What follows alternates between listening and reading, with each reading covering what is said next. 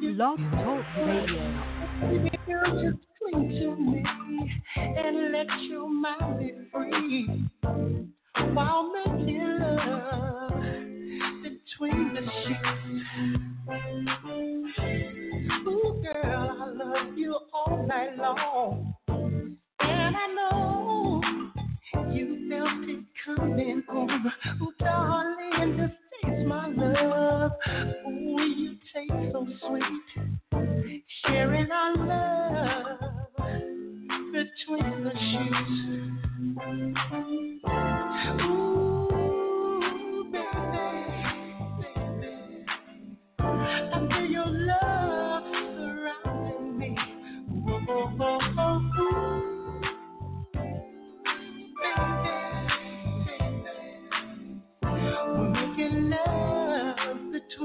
Sheets.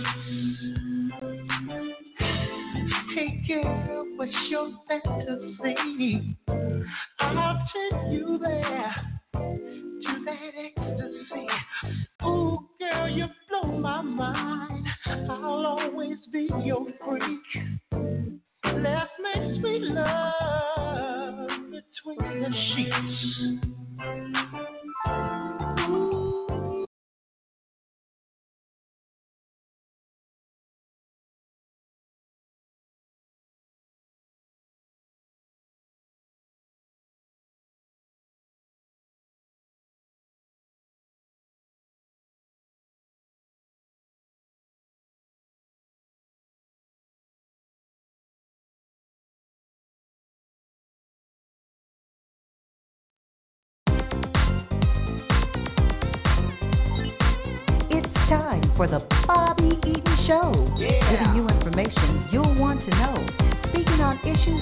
Issues affecting us all and music for the soul.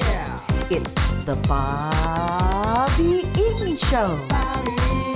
It's the Bobby Eaton Show. It's the Bobby Eaton Show. It's the Bobby Eaton Show. Hello, world. Good afternoon, good evening. Hey, and welcome to the Bobby Eaton Show. This is where we tell our stories our way, right here in the heart of Tulsa, Oklahoma. You can dial the number 646 716 5525, and don't forget to press that one button. Today's show is Tulsa Mayor G. Bynum is in the house, and we want you to call that number, ask some questions. We're going to be talking to GT, and we're going to be talking about several different things concerning you.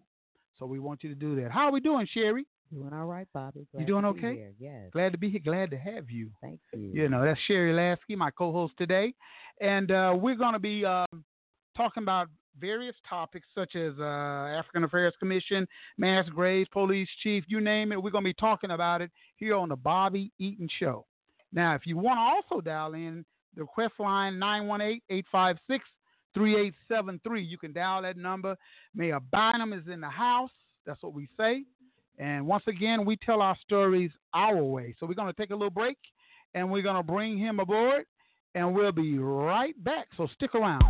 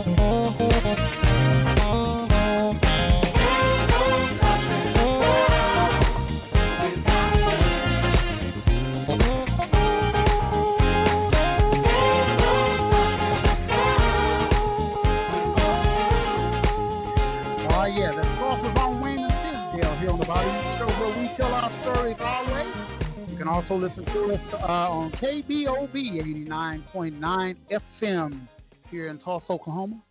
And Sherry, we're doing okay, huh? Yes, we are. All right. Okay. In the studio, Mayor Bynum, how we doing? Great. Great, great, great. Hey, man, welcome to the show. Hey, thank Been- you. I'm been- sorry I missed it before. I got a food parasite. yeah, I remember, man. You, You, would not have wanted me in here. yeah, you got sick that particular day, and I said, okay, well, we can maybe reschedule it. And Yeah. this is the reschedule. It would have been a really unpleasant show. Uh, well, look here, man. Uh, you're a native Tulsan, yes. born and raised. Yep. What school did you go to? Went to Eliot Elementary for elementary school, and then I went to Cascia Hall for middle school and high school. Middle school and high school. Yeah. And I noticed that over here in North Tulsa, there's a place right down here on Peoria called Yeah. called GT Bynum. I Yeah. used to see that when I was. Was that your grandfather or My- yours? Uh, well, uh, my, uh, my great grandfather also went by GT Bynum, and that's Okay. his machine shop. He opened it, and he ran it. My grandfather ran it, and my dad ran it. I grew up sweeping metal shavings on the floor in that place. okay, yeah. then my dad sold it to the employees about 25 years ago. okay, I saw that. You know, I used Yeah. to see it all the time. So yeah, Didn't know. Now I looked up, and uh, here you are, the mayor. So you're descendants of your grandfather and, that's right. and stuff like that. Yeah. So how long have you been in office now, man? Uh, well, I've been mayor for three years, but before that, I spent eight and a half years on the Tulsa City Council. Tulsa City Council. Yeah. Okay, great, great, great, great. That's good. That's a good thing. Well, let's just dive into it, okay? That'd let's be see great. What's going on here? Sure. Now that you're mayor, there, there, they've been some. There have been some things that you have accomplished for African Americans since we, uh, such as the African Affairs Commission. I, I was, I mean, I had a great partner in that and Councilor Hall Harper. But yeah, I was Mhm. really glad that we got that put in place. And as I told folks, I mean, it was shocking to me that that hadn't been established like 40 years ago. The fact Yeah. that we only created it like two years ago was It- pretty surprising. Yeah, so I understand the previous administration really didn't want to have anything to do with that. That's correct. But there are other cultural uh, ethnic groups such as uh, Native Americans and and uh, some others that already had it, like you said, 40 years ago. Right. Yeah. you no, we have a, a Greater Tulsa Area Indian Affairs Commission, uh, Hispanic Affairs Commission, number of other ones, but we didn't have an African Amer- American Affairs. Why do you think we didn't have it? um, you know, the the the pushback that came during the at least the time that I was involved in the discussion was uh, that African Americans in Tulsa have a, a voice on the city council. They don't need a commission. I didn't agree with that argument, but that was the one that was put forward. Um, that was the previous council members. and yes, stuff, right? that is correct. Yeah. Mhm. Yeah. So you didn't agree with that, right? No, I, I mean, I really think that, especially when we're talking about, I mean, we're the, the challenges that we see in Tulsa right now. We're having a, we've had a lot of challenging discussions over the last three years, but it's because these are discussions that the city wasn't willing to engage on for decades.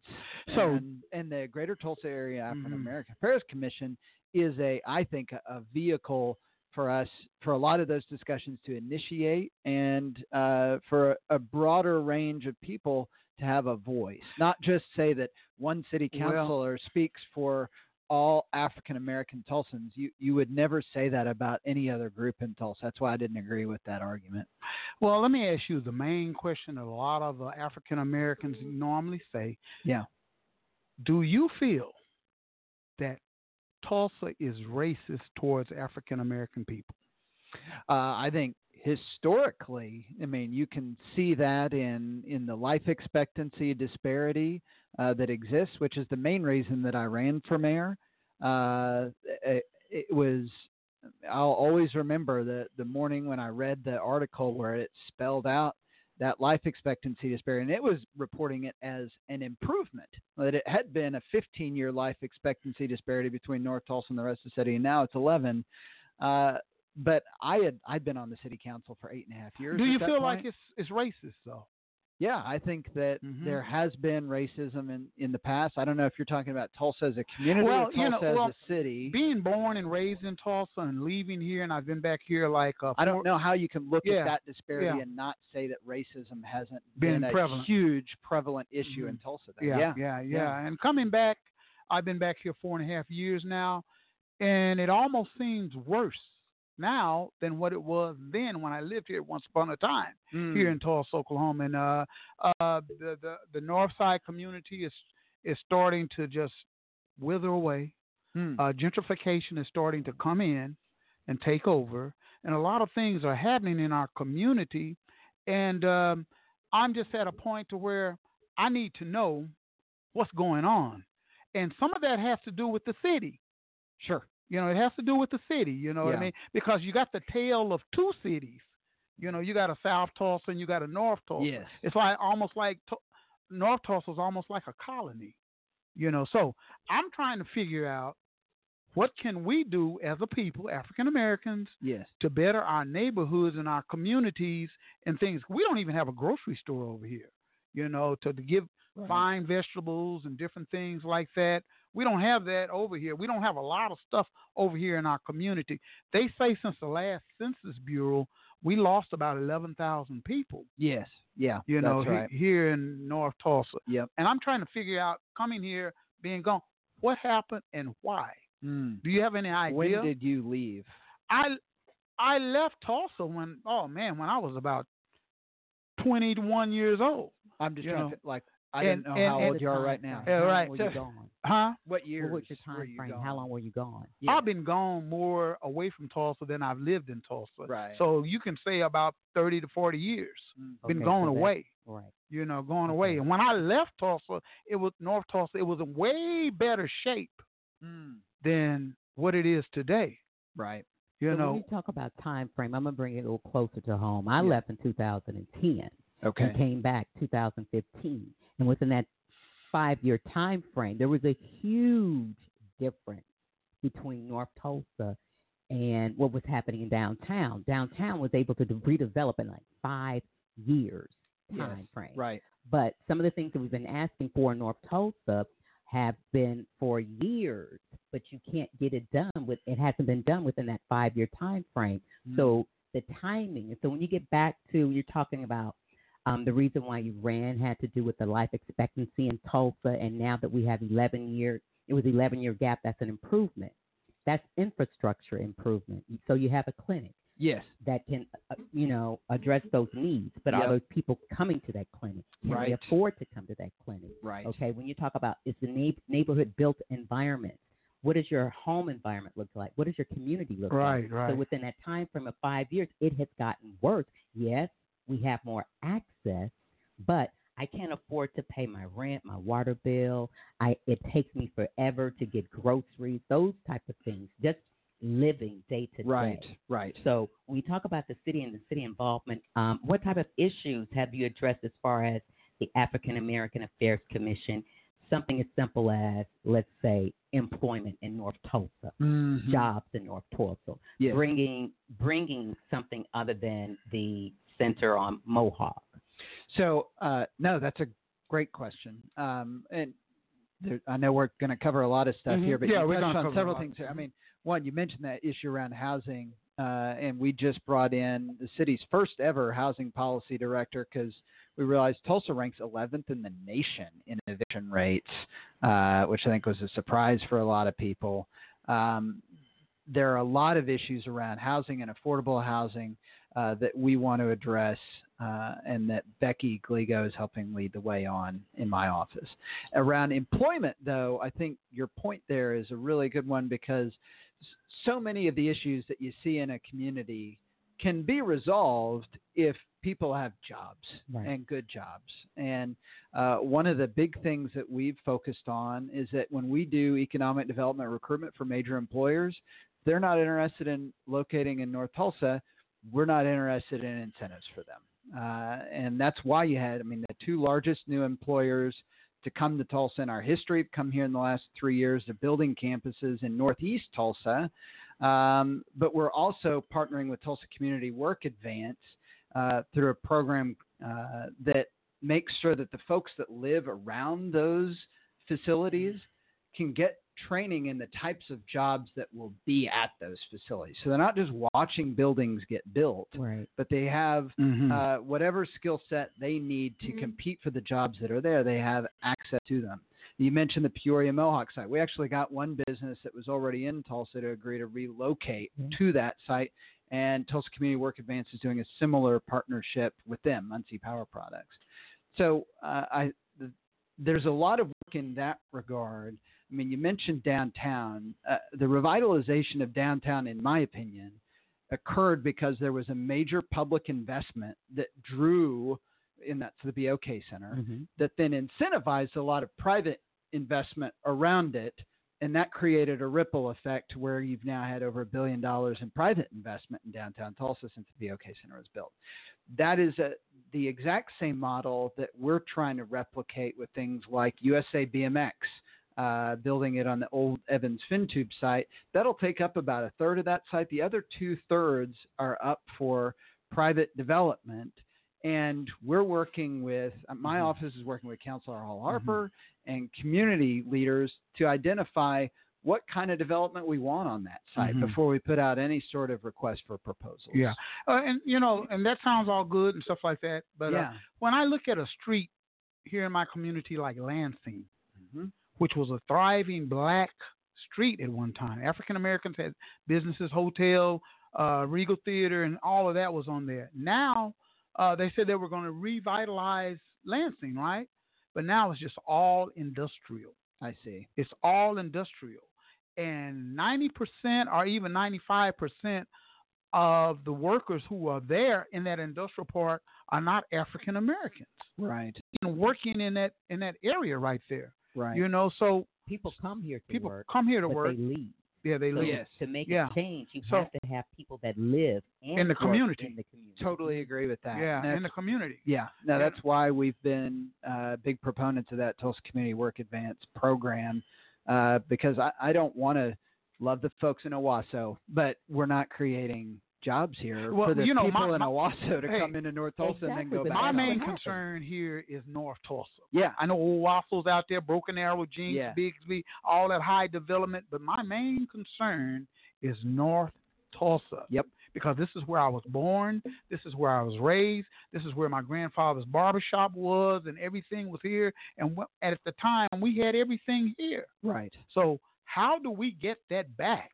Well, and I think we're talking about two different things. So there's major, you know, employers, and and that we're I think we're doing a lot of good progress on that. The other is a I think a, a real challenge, and that's around small business and entrepreneurship.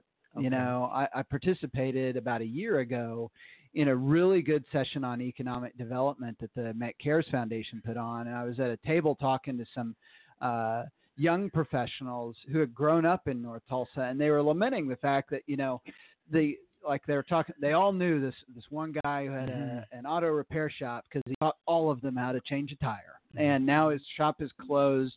And, and there might be a chain store in somewhere where they don't know anybody. And like the notion of having locally owned businesses uh, ha- has really deteriorated, not just in North Tulsa but in the city overall. And You know, so what we're Mhm. what we're trying to do is look at different approaches we can look at to encourage small business investment and entrepreneurship in North Tulsa. Mhm.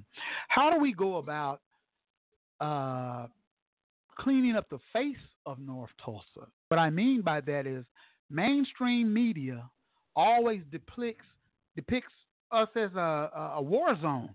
You know, it's always somebody shooting. It's always some robbery going on. It's always this and that. Every time you see it on TV, Right. something always something mm-hmm. bad about North Tulsa. When the majority of people who live in my community are great and fantastic people, Sure. and some of the good stuff that we're doing over here in North never, Never gets, gets it never hits the media. right. You know, it's just like so don't don't move to North Tulsa. And Get out over there after get after dark.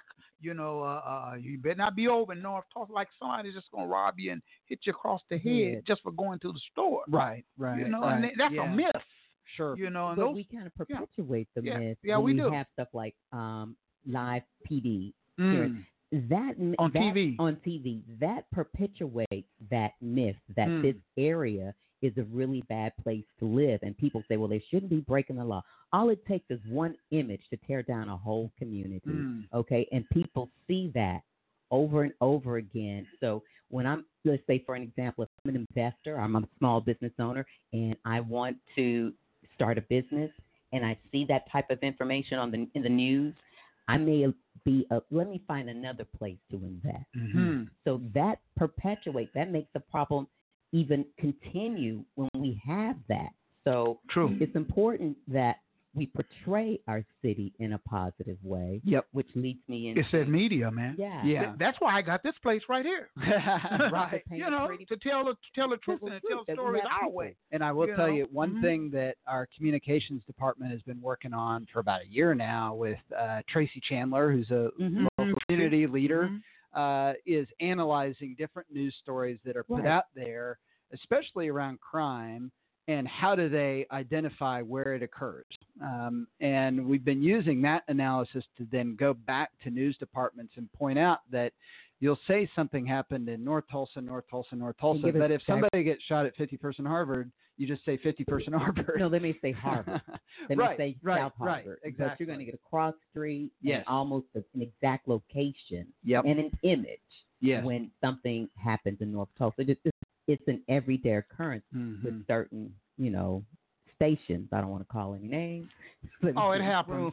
But it it's, happens. it's You know, I talk unbearable. I talk to a lot of anchor people from different news stations. I mention the same thing. Mhm. It's no secret with me because I'm transparent and I talk about the issues at hand and how can I'm trying to figure out how we can correct some of those, you know, over here in our community. So when they broadcast all that negativity and stuff Mhm. like that, you know, I'm sitting back like, wow, right. you know. And so when when the community is saying this is what we want, and you say no, you have a firm no. Mhm. That was a firm no. Sure. No. Mhm. Yeah. My question comes up: Is there a contract? Is there money attached to Nope. that? So it's like Not if, if- dime. If, there's not a dime, and Mhm. you can do, you know, Uh, a kind like ah, okay, it- since there's no money involved, it's easy for you to say, okay, no, we will we'll end the contract in May or whenever. But it's but do you understand why there's so much uproar about that beyond the information that they get to keep forever and a day? And a lot of the time, some people aren't even guilty of any crime. It's just like fishing and trolling. You know, mhm. they're little Yeah, trolling yeah. for things to happen. Mhm. So, you know, that plays a big role in our community. Okay. Yeah, it I- does. And, and I would say a, a couple things on that. One, we we have canceled it before. Um, largely, it was because they were following one specialty unit that was focused in one part of the city, and uh, in talking about them coming back, it needed to be understood that they would be covering the whole city, not just one Mhm. part of town, and they Mhm.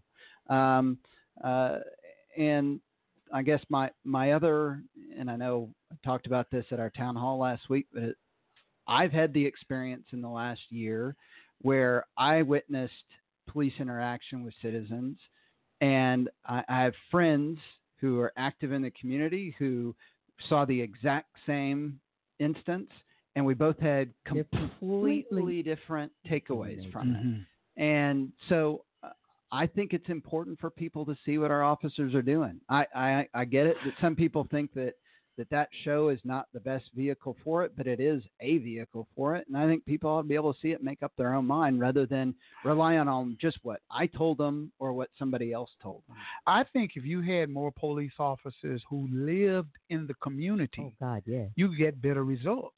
But I think that some of the testing and things like that are so steep, are so What's the word? know if it's so- I don't know if it's so steep. That's the word I want to use, but I just think that I mean, if if if John Brown stayed stayed right down the street, and I went to school with him or something like that, and he knew everybody in the community, he could control. He, he he, can he could control a lot. a whole so much, and also the police. I think there needs to be cultural training for the police force because we as African Americans have our own type of culture. Sure. Hispanics have theirs. Yep. Asians have Everybody's theirs. Everybody's got their own culture. So if a police officer pulls a young man over, and the, and the young man say something like, "Yo, cuz, what you doing, man?" There's no reason to be just alarmed to pull out your gun and want to shoot him. Hmm. You know, it's communication.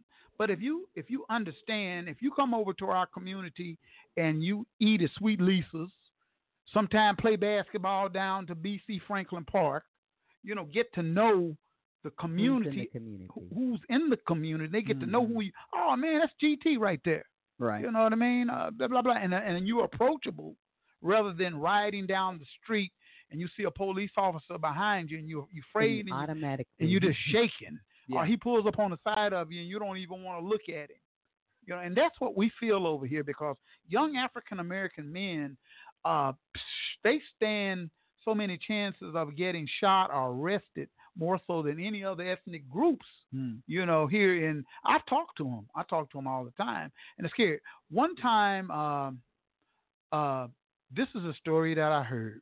A police officer right across from McLain. There's a, a convenience store, McLain High School. So when school lets out, all the kids go over to the convenience store, right? Police officer came in there, big, tall, guns all on him, you know, bulletproof vest, all and all the kids start scattering. They start leaving. So there was a little boy at the counter getting ready to pay for his his stuff, and he turned around and looked at the police officer. He just went and got a drink, and he says, "I, I didn't do nothing. I didn't do nothing. Just afraid for his life, rather than how you doing, officer? Right. What's going on today? Yeah. we have some cultural training to do, man. You know, I believe that that should be a program installed in that police force that they got to go through this and go through uh, maybe a, even a committee of, African Americans to make sure they can pass the test. Hmm.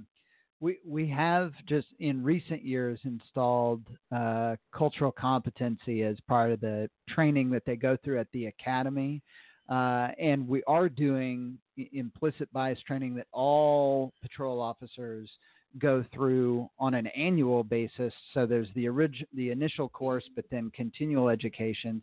You know, I, I think that the question was raised at our community meetings last week, like. Yeah, you had a is lot of that- that, yeah. Is that enough. enough? I think that's a completely fair No. question, uh, and one that we need to evaluate. I, I mean, I, I spent a lot of time the last couple of weeks with officers and with citizens, hearing what they hope for policing, and I'll tell you, both sides want us to be recognized as having the best training program in the country. Uh, so that's a real desire. Well, what can we do to get there? Well, one, we have to have the staffing in place that allows people to come off and go through a training program that's Okay. longer than what we've had without for losing cultural our. training. Well, not just that, but so Mm. many other Yeah, right. things I, I well. understand. Um, and I think we need to have that a good survey of who does it best and bring it here to Tulsa. See, this is something that is always question. It's like a big question mark in my head. Drew Mhm. Diamond, he has gone all over the world, not the the world, and that community policing, and has Mhm. been successful at it. And why is it such such a? I mean, since he was our police chief at some point in time, if I'm not mistaken, why is it so difficult to implement community policing in our city? Well, I think that the challenge that we've seen, I mean, I think Chief Diamond was way ahead of his time when he, you know, was installing it back in the early 90s, uh, but and late 80s. The the challenge we have is one that I think community policing has changed a lot in 30 years, uh, and policing in general has changed a lot in 30 years. But also, you have to have a program that you can communicate uh, to your everyday officers why they're doing it. You Mm-hmm. know what the value of it is, and how does it translate to making Tulsa a safer place and build trust there. So I've had a lot of visits with Chief Diamond, uh, uh, and, and I think very highly of him. But I also don't think that he's the sole resource for community Right. policing. Right. Well, I'm just thinking of the fact that we have have that type of knowledge base Sure.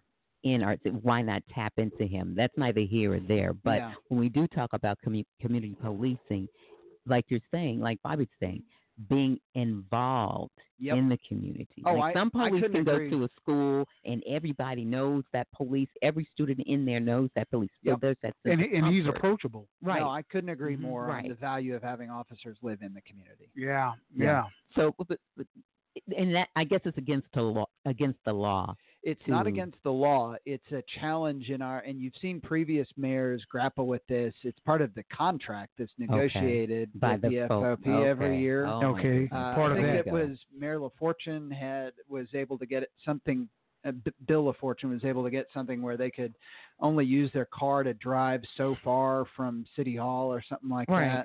that, uh, and, and hoping that that would help. But yeah, that, that's a that's been a continual source of negotiation in the past. Mm-hmm. Because in certain communities, you have to, if you work for any type of city city en- entity, you Yeah. have to live within the city limits. Sure. Yeah, yeah. I mean, Yeah. as with everything, a lot of our employers, you know, a lot of our people come from surrounding communities to work, and they leave. Right. So it's right.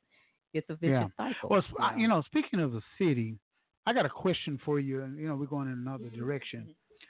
Why is it so hard for the city of Tulsa to clean up their alleys and uh, walkways and things like that over here in North Tulsa when they're doing a lot out in other parts? But some of these alleys and stuff, man, ways that the city main maintain, they don't really, they're not really maintaining them. Oh, really? I was a code enforcement officer when I first moved back here to Tulsa. Mm-hmm. My job was to go into, I work for the city. Great. When I first got back, I've been back four and a half years. And that's one of the first jobs I had. My job was to go around in North Tulsa in the community and, and you know, look for tall weeds and old cars and all of that. But what I noticed that a lot of city property was not maintained. A whole lot Oh. for, for those taxpayers Yes. you know, alleys and trees hanging over, and yes. uh, can't get down the alleyways, or just all kinds of stuff that was taking place here in North Tulsa. But now, when I went out to South Tulsa, a lot of that was maintained. Hmm. Workers and stuff was out there. But here in North Tulsa, to the taxpayers, they weren't getting what they pay their taxes for. Okay. You know, I've not. I mean, I've heard historically about just concerns that the city wasn't like mowing its medians and rights of way. Right, exactly, that get too. overgrown. that too. So the city council and I, in the last couple of years, really increased the number of mowing cycles we do, which is a lot more expensive than you would imagine. Just for a, one mowing cycle, it's about one hundred and seventy-five thousand dollars to mow all the Mhm. medians in town uh, one Mhm. week. Um, uh, but the other thing is, if that I think it, it why is it this is done out south on those medians, but over here it's not done? Well, and, and I guess that's the other thing I'm getting to. If folks see something like that where the city hasn't done it, there's two things they can do. One, they can call 311 uh, and report it. And a lot of the time, you know, I Y'all wanna here now, three one one is what you yeah, need to dial. if we're download it. paying a contractor to do it and they're not, uh, I, I certainly want to hear about that. Mm-hmm. And if somebody calls 311 and reports it and nobody follows up with them, Mm-hmm. I hope they'll let me know. okay. Uh, and they can reach me anytime at mayor at cityoftulsa.org. they, they can reach you, huh? Yeah, that goes they straight just to let me. you know. Yeah. Let's go to the phone lines. I'm pretty sure we got several people want to ask some questions, uh, and that's who we got right here. Area code five three nine six six four. You on the Bobby Eaton Show? Hey, Bobby. Hey, Mayor. Hey, Sherry. This is Chris. I know that voice. Yeah, don't we? Yeah, don't we all know that voice right there? How we doing there, Miss Christie? I am great. I am great. I just, you know, want to get to the meat of it. And the meat of this whole thing is how do we get the community to trust law enforcement?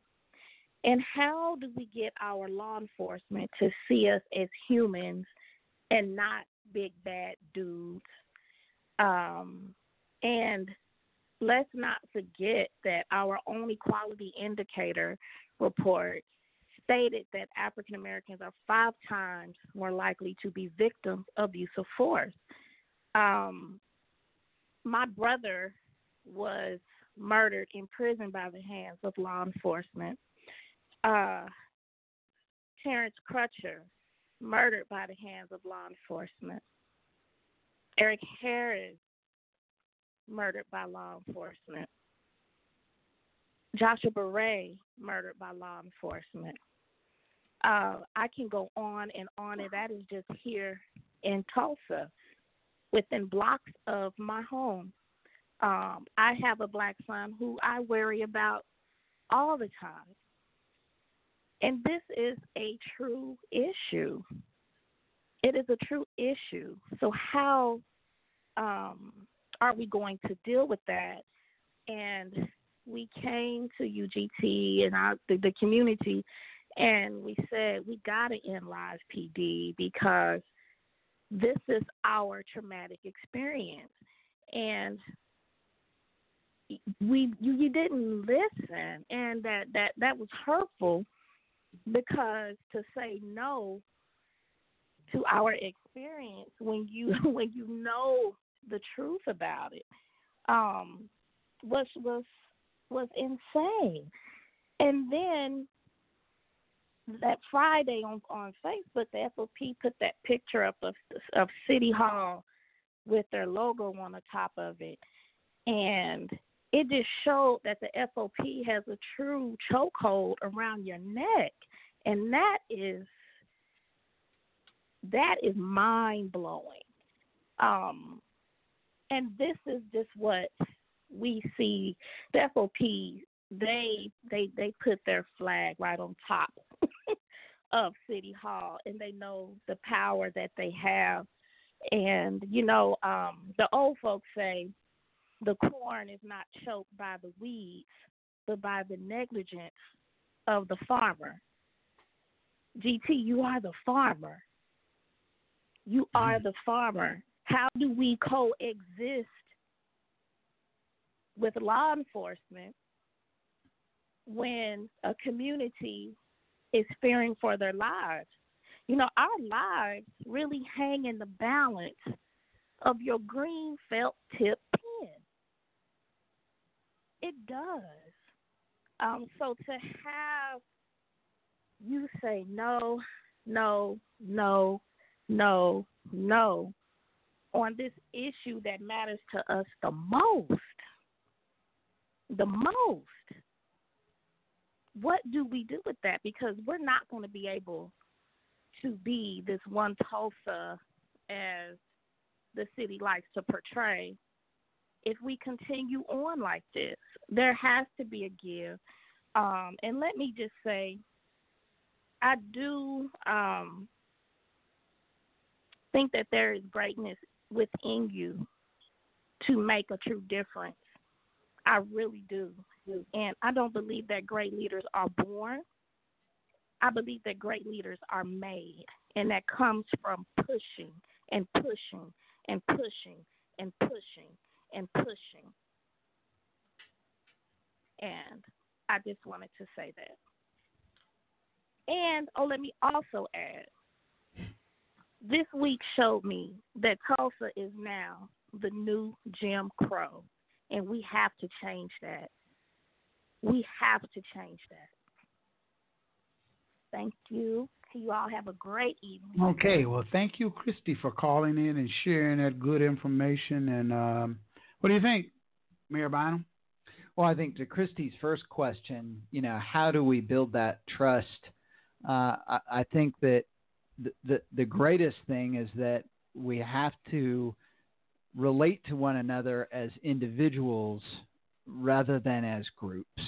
Um, and that doesn't happen when officers are spending 90 plus percent of their shift in a squad car going from one call to another. It, it, happens when they have the time to get out and get to meet people in the area that they're patrolling and establish one on one relationships with them.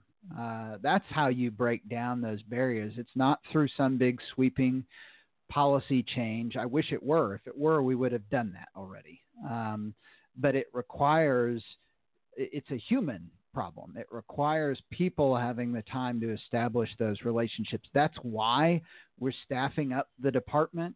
Uh, is so that every officer. How many how many new officers are you adding? So uh, when I came in as mayor, we had 735 officers. Right now we have 840, and the goal is to get to 958. Mm-hmm. That is not so they can arrest more people. We already have the most full jails in the world in Oklahoma.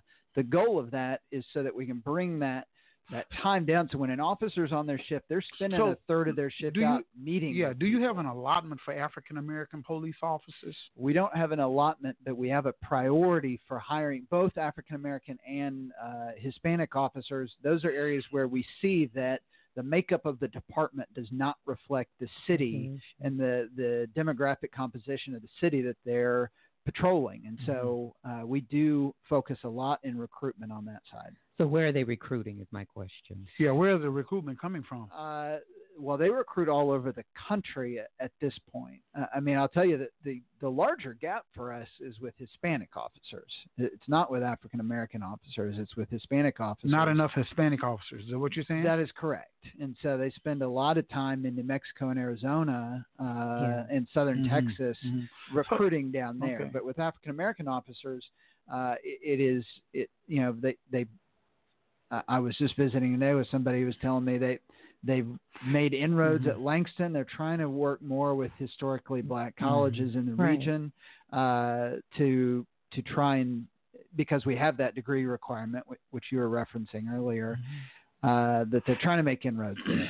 GT, do you have the numbers? Uh, I'd like to kind of know how many African American police officers are currently on the police force. Do you have those numbers? I couldn't tell you off the top of my head. No, Okay. I, I know that the percentage is not as high as the percentage of African Americans in Tulsa, which is why we're trying to address it. Okay. So there's active recruiting in HBCUs, Yes. okay? But then here's my question. hmm When we're recruiting and people go back and they check and they Google the image that they see, because a Mm. lot of times the first thing when I say I'm from Tulsa, oh, there are black people in Tulsa?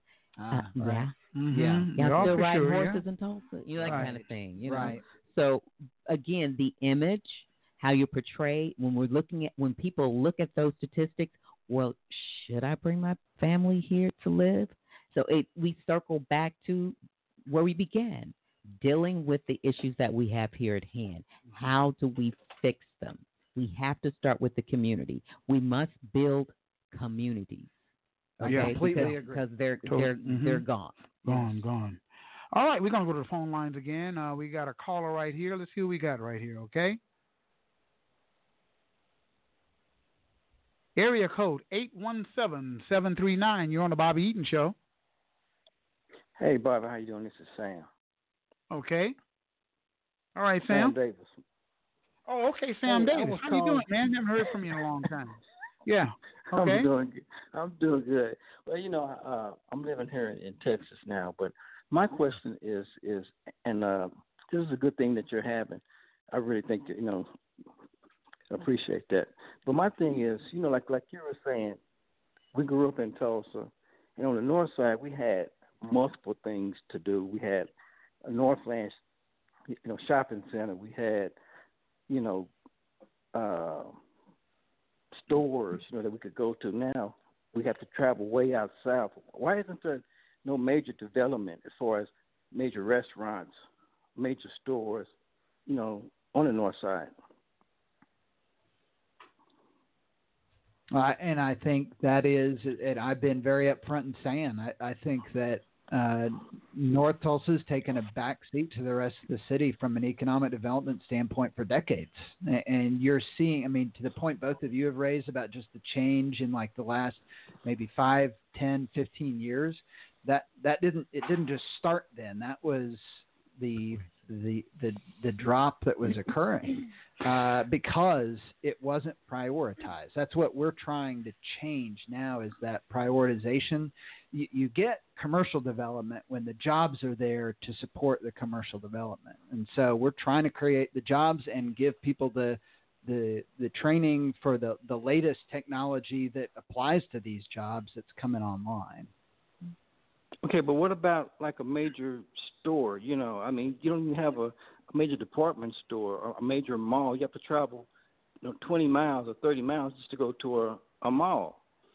You I know, would or say there's there's no there's no major restaurant as far as a Red Lobster or Lone Star Steakhouse on the north side. You know, but you have to go to Owasso. You know, so it's like nothing's in between. You know, when you fly into Tulsa, you see lights everywhere. If you go to the north side, it's dark as as night. I mean, there's no lights. It's like it's just abandoned. It's the tale And of it's hard to even come back. You know, it's hard to, you know, I say that all the time, and the reason being is it's not totally. and it's hard to come back to totally- Tulsa. Well, see, one thing about us as African American people, we need to start getting together and building our own. And stop being dependent upon everybody to do something for us. If we get together and start opening up our restaurants like Black Wall Street, you know, and how we did back then, you know, pooling But our you have money, to get small business loans, together, we can have some of those same things that we had back in those days because they were black owned by black people. So we got to do that too. You know, at the same Yeah. time, fight the, fight the system that be. You know, we got to fight the system Yeah. and also invest in ourselves. That's what we have to do. Well, thanks. You know, because you can't always depend upon Well, somebody to do something for you. I understand. You're talking about big corporate just- businesses. Big corporate businesses are sad. not going to move. They're not going to move into North Tulsa because of economics and monies and stuff like that. They're going to look at those numbers and uh, they're to say, well, maybe They look not- at the rooftop. the rooftop. Maybe this ain't yeah. an area that I want to move into.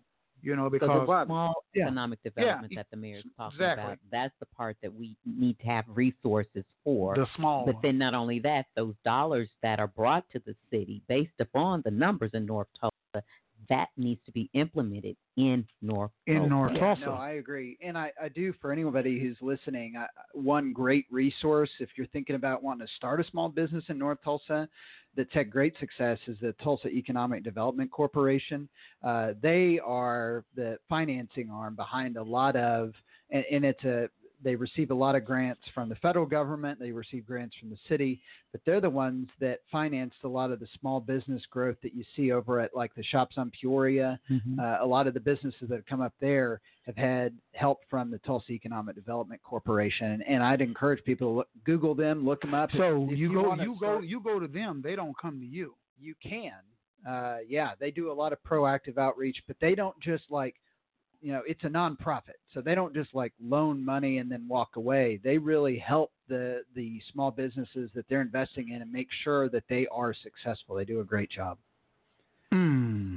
I do have Well- some. Uh, you had asked me a minute ago, and I got some numbers on our police department. So our police department, as of November, uh, the makeup of overall of the officers is eight percent African American, five percent Hispanic. But in our last eleven academies at the police department, uh, it's about ten percent, just under ten percent African American, and just under ten percent Hispanic. So the So you did Hispanic find- you got the numbers, numbers are going in. up, but our Yeah. African Americans Uh, not growing up as yeah. quite as much. Right. as far as the recruiting piece, there has to be a, a bigger a bigger number, larger, you know, going out to recruit beyond beyond Langston, um, all of your HBCUs, but also when those people are looking at Tulsa, Yes. there has to be something to look at. I agree. It has to be some type of growth going on. I agree. So we're we're getting back to the nuts and bolts of it all. But I want to go back to the FOP and that big sign over the um, what, I mean, what was your Uh, take on that? I mean, how uh, did you how did you interpret that and feel the, about that? uh, I- I'm sure you all, for those of you who have iPhones, the face palm emoji. That was what that elicited from me when. I saw it. Uh, Mhm. Yeah, not the best uh, choice in graphic design. Because it makes it, it gives the image like they control City Hall. That was the message that you know. I was like, but mm, No, I didn't would think it was a good design or good timing on putting it out. No, not at all. media. All right, we're gonna take one more phone call, and then we're gonna take a break. So let's see who we got right here. Okay. Area code 918-804. You're on the Bobby Eaton Show. Hi, yes, Mr. Mayor. This is Nehemiah Frank from the Black Wall Street Times. So first, I just Hello, want to thank Nehemiah. you for coming to the Bobby Eaton Show. I think it's great for you to come and talk to um, one of our community leaders. So one of the questions that I one of the questions that I have for you is, um, do you think that Live PD can build trust with the community when it exploits people, making them accept being on TV in their worst moments for money? Uh, I don't think that it exploits people, and I do think it can help build trust when people see the professional way that our officers go about conducting themselves. Yes. Do you think that their behavior changes when there is um, when there's when they're being taped on a professional uh, TV show like Live PD or 48? Our, our officers are on camera uh, all the time that they're interacting with people. They wear body cameras. That's one of the things that we put in place when I came in as mayor. We deployed body cameras to all of our patrol officers. Okay, and then the last thing, the last question is, is I'm pretty sure you saw the com- the uh, press conference earlier today from many of the community leaders in Tulsa, um, demanding that you end the contract with Live PD because they feel that it does exploit um, it, is, it, it exploits our communities. Um, have you thought about possibly ending the contract at all, or are you still kind of where you were on Wednesday when you told uh, the community no? Uh, I did not see the, the press conference today because I've been in meetings all day. I, I did get a letter on Friday from uh, Senator Matthews, uh, Councilor Hall Harper, Representative Goodwin, and Representative Nichols uh, making the argument for ending it. Uh, but it, I will tell you, I mean, for every person that I hear that says we should get rid of it, I hear from five that say we should keep it. Um, and I think that I think people ought to be able for themselves to watch it and, and see what uh, they think of the job that our officers are doing out there. Okay. Were those were those individuals were were they white or were they black? The ones that said keep it. I I don't keep track. Okay. Thank you. Thank you. All right. Thank you, Nehemiah Franks, for calling in Black Wall Street Times. And you guys need to get with Nehemiah on some of that. Okay, we're going to move on to another topic right here mass graves. Yeah. Let's talk about that. What made you decide to investigate the 1921 mass graves? Well, I first heard about it um, about, gosh, eight years ago now at this point, uh, when a local journalist, uh, Lee Roy Chapman, who had exposed Mr. Brady as being a, a Klansman, uh, what, was it? Was he? Yes, Yeah. he was. Mhm. That's why we I voted to take his name off the street Right. way back then. It only happened about three years ago, though. Um, but uh, he also did a video series, and he did one from Oaklawn Cemetery talking about how you know that uh, there are mass grave there are believed to be mass graves here from the 1921 Tulsa Race Massacre, and I thought, there's how on earth could we, how could any city in America be going about your day to day lives on top of a mass grave and not have looked in all this time to Mhm. see if something was there. And so, uh, Councilor Jack Henderson and I met with Oklahoma Archaeological Survey and other people and pulled together the case for the city to launch an investigation. And we presented that to the mayor at the time, who did not want to pursue it. And so I What thought was, what was his reason for not wanting to pursue it? he did not give a reason. He just said he wasn't going to do it.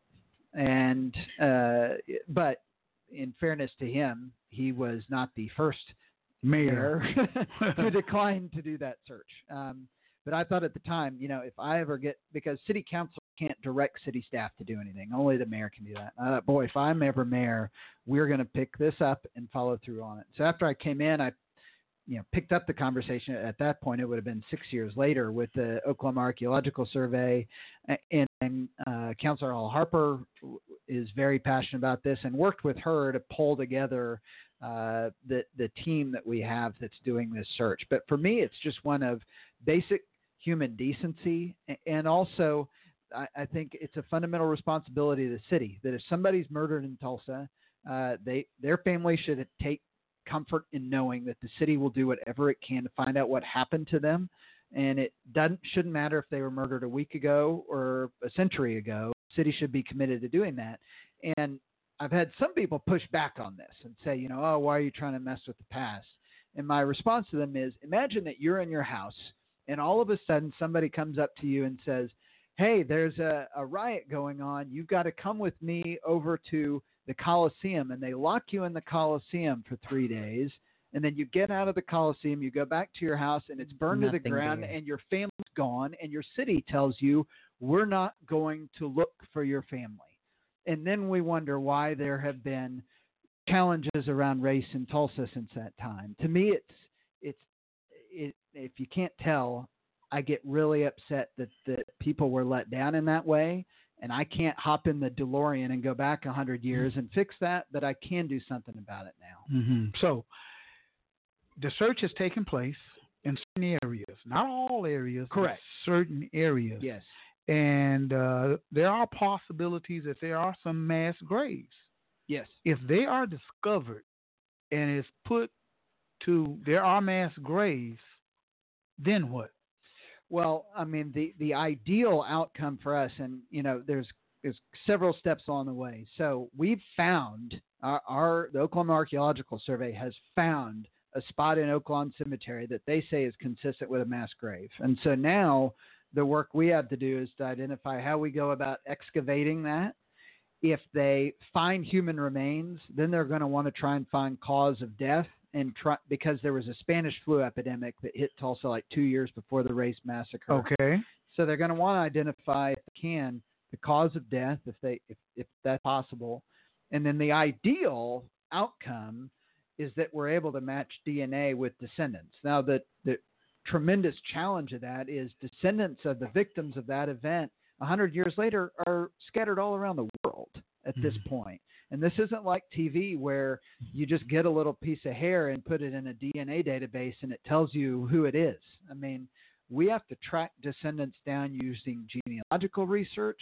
And, and that step of it, I've been told by the experts, our, our oversight committee, Sherry's on, has have been told by experts that could take years uh, Okay. to do. But the goal is ultimately that we're able to identify these victims and tell their stories because they haven't been told.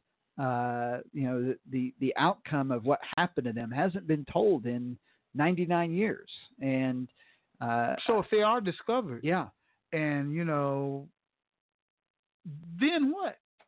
Then we want to give them a proper burial and Where? memorialize them. Where?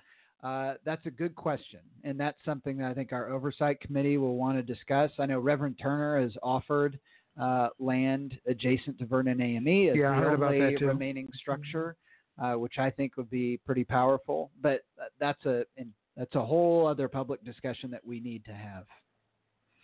hmm Well, um, there are a few descendants that are here that would like to know where their relatives are. What Yes. happened to their relatives? Right, And you know, there have been talk about even bodies being dumped into the river.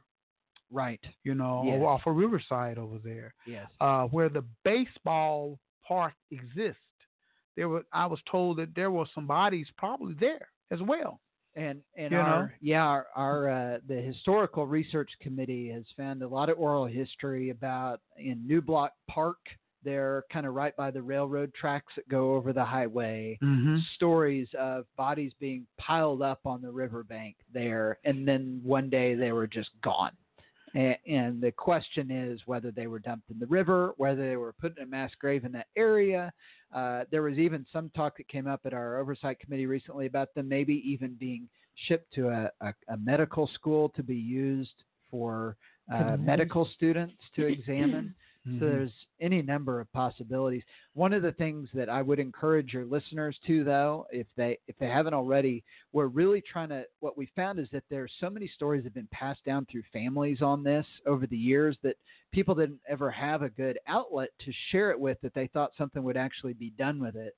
So now we're collecting all of those stories uh, as best we can, and, and with the committee that's leading it's Hannibal Johnson and John W. Franklin, and people can go to cityoftulsa.org slash 1921 graves. Uh, that's cityoftulsa.org slash 1921 graves. And there's a form on there where you can enter your the story that you've heard, and it'll help our historical committee decide where we're going to look in the future.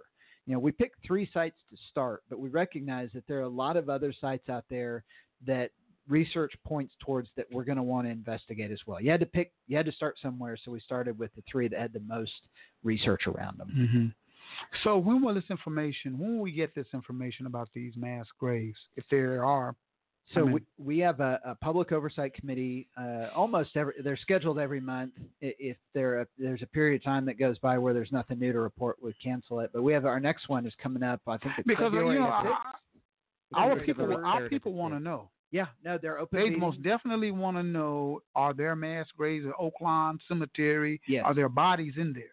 and they are We we want to know. they're public meetings, and we Mhm. we encourage folks to come out to them. So they, what I've been hearing in a lot of the meetings has to do with cost. You know, you have a budget for this, Yes. but OSU has volunteered their services for free, and they're looking Mhm. at it as an opportunity, a learning opportunity for their students as well. And the type of equipment that they have available to them far exceeds the wagon that the little guy is pulling. so how are how are we working? I mean, you know, have they came up in conversation? Oh, they've been in conversation. I mean, the, what they've presented to us is the idea of a student flying a drone over a site. Uh, and in the archaeologists I've talked to, I mean, there's lots of different tools you can yeah. use. So I wouldn't characterize it as superior to the stuff that the Oklahoma Archaeological Survey uses. I think it's just a different tool. Yes. Um, but we've been in discussion. We've they've come up in discussions, Mhm. uh, and, and certainly happy to discuss them. Have you had an further. opportun- opportunity to talk to the um, director of that program? Uh-huh. Yeah. Okay. Yep. Okay. So hopefully we can get them on board too to wa- concurrent concurrently while you know our guys are working on those three sites. Maybe they could come in and work on like the Crown Hill site and the um, site out south. With No, I think types that- equipment. That's a really interesting idea, and, and one I'd be happy to visit with Oklahoma Archaeological Survey about. I Mhm. mean, ultimately, I mean they are the experts in this field, and I, I defer to their technical expertise. But happy to talk about that because, to your point, there are a lot of sites that Yeah. need to be evaluated. There are. And if we have folks I believe that can that help as us do that, I'm certainly open to that. Hmm. How long do you think it's going to take? Well, I mean, just on the initial sites, you know, best case scenario, you're looking at years to match up DNA. Um, and Well, just say- to discover that there are bodies there. We, well, you know, that I mean, for them to actually say, yeah, we got some bodies right here. and that was, I mean, this is the first time that we've had that outright acknowledgement of that. Uh, and in that location where you have the archaeological survey saying, yeah, there's a, what they said is it's a hand dug trench here that they see as consistent with a mass grave. So that that was a huge step forward for us at that site, and that's the number one site that comes up over and over again in the oral histories. But there are a lot of other ones. You know, you mentioned Crown Hill. Mhm. There's the one in. Uh, we got to do further work in the Newblock Park area, which is real challenging because that's where the city dump was for years. That's where city Mhm. water treatment plant. So the dirt there has been really turned up a lot over Mhm. the years. There's a lot of debris, which makes scanning it hard. Um, but there are a number of other sites that have popped up that we certainly want to evaluate. So the, the the area where they're talking about people were dropped in the river, that's 11th that's 11th Street Bridge. Yeah, I mean that the railroad bridge that's Mhm. there was That's there at the right. time. So Okay. yeah, where 244 goes over the river over to OSU Medical Center. Okay. Yep. So definitely trying to get equipment or high, high tech equipment to, well, actually, I think it was two weeks ago, you could literally walk across the river. It Right. was so dry. Right. But, you know, trying to get that equipment and get that area searched as well. The river presents a much greater challenge because if bodies were dumped in the river, They may have floated have on the way, away. huh? Washed- Yeah, right. Washed yeah, away. But yeah. if there was cement or anything like that Mhm. That's put on a good- top of them, or, That's true. you know, That's true. and rumor has it um, that the Department of Qua- DEQ they don't even test water in certain area of the river, which is odd. Yeah, I heard that too. Uh, Well, we do. I mean, they do test it throughout uh, the the channel inside. At least I'm the part I pay attention to is in the city of Tulsa Mhm. because they have constant monitoring there that we track to make sure that there aren't any leaks from the refinery Right. or that a city upstream isn't dumping sewage into the river. But there's Stuff like certain that. there's certain areas that they do not Test. test from. So Mm. that's just just an you know one of those like hmm maybe something's there. Maybe Mm. they've seen something along throughout the years because the river changes, the water level changed, and you never know once like the big flood we had Yeah. last year. There's no telling what's been washed away Oh, or what's sure. being revealed now. Yes. So no, that's a great point. those are the type of things we need to um, be mindful of. But I want to go back to you. You said we have people from. We literally have people from all over from Tulsa that have connections all over the world. yes. Because I've gone many places and people. Oh, I've lost a family member. They said he was in banking, and we've never heard. You know, they never heard anything from that family member Yes. since then. So that's why it's so important when we talk about, you know, acknowledging this and saying that, okay, it happened, memorialize it, and bring the community involved in it as well. Oh yeah. But what really gets me, it's like because of you doing it right now, this time frame that we have, um, 2021 is next year. Yeah. Okay. So the question would be, well, what has happened since then? Mm. And when people come, you're looking at, oh, because when people come and they're visiting, I'm like, well, there's Vernon.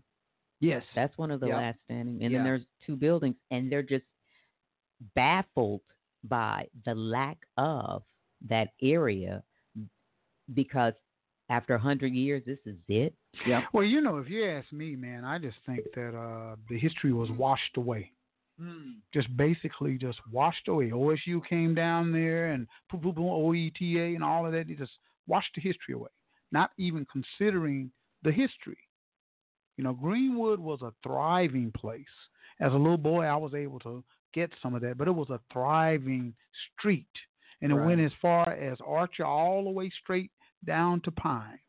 And you had so many African American businesses and things going on that were in our community, but they just washed it away. They built the freeway through it. Through this, uh, we don't want this. You know, we don't want people to know about this. You know, so we'll wash it away. We'll erase it. You know, big corporate businesses, you can't fight them financially because they got the money to do everything. And so that happened, you know, and so it brings about some oppression and depression, you know, amongst certain people because, wow, man, grandma's house ain't there no more. You know, uh, uh, Bell's barbecue ain't there no more. Uh, certain things in the community are not there anymore. Right.